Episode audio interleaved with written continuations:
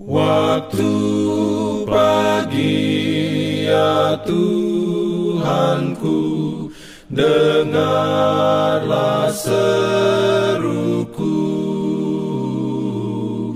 Melayang doa yang sungguh Memandang padamu Selamat pagi pendengar Radio Advent Suara Pengharapan.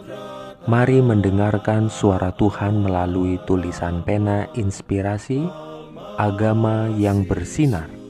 Renungan harian 10 Agustus Dengan judul Musa menolak kenikmatan dosa.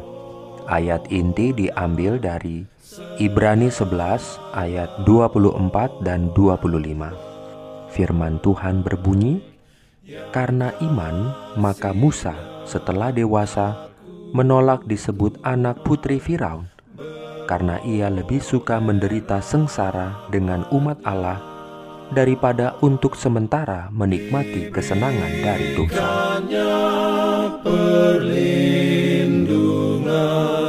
Dalam pimpinannya. Urayanya sebagai berikut. Kepada Musa ditawarkan istana Firaun dan tahta kerajaan. Kesenangan berdosa yang membuat orang lupa akan Allah berada di istana-istana bangsawan tersebut. Dan gantinya ia memilih harta yang tetap dan keadilan. Gantinya melibatkan dirinya sendiri dengan kebesaran Mesir, ia memilih untuk mengikatkan hidupnya dengan maksud Allah. Gantinya memberikan undang-undang kepada bangsa Mesir dengan tuntunan ilahi, ia membuat undang-undang untuk dunia. Ia menjadi perkakas Allah dalam memberikan kepada manusia prinsip-prinsip tersebut yang merupakan pelindung bagi rumah tangga dan masyarakat dan menjadi batu penjuru kemakmuran bangsa. Prinsip-prinsip yang sekarang diakui oleh tokoh-tokoh terbesar dunia sebagai landasan dari semua yang terbaik dalam pemerintahan manusia.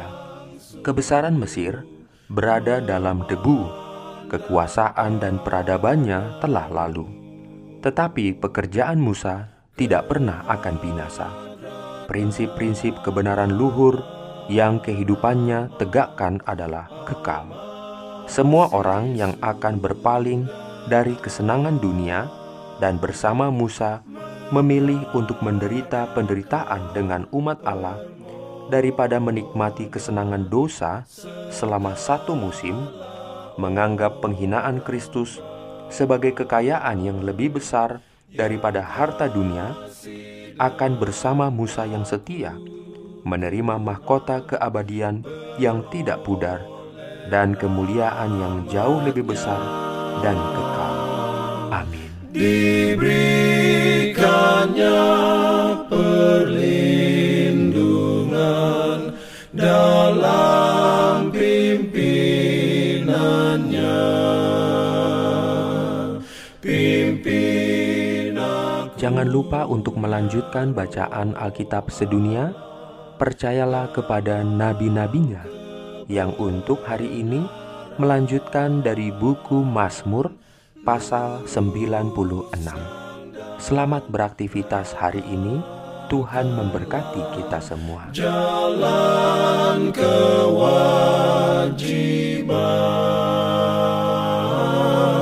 jalan keselamatan.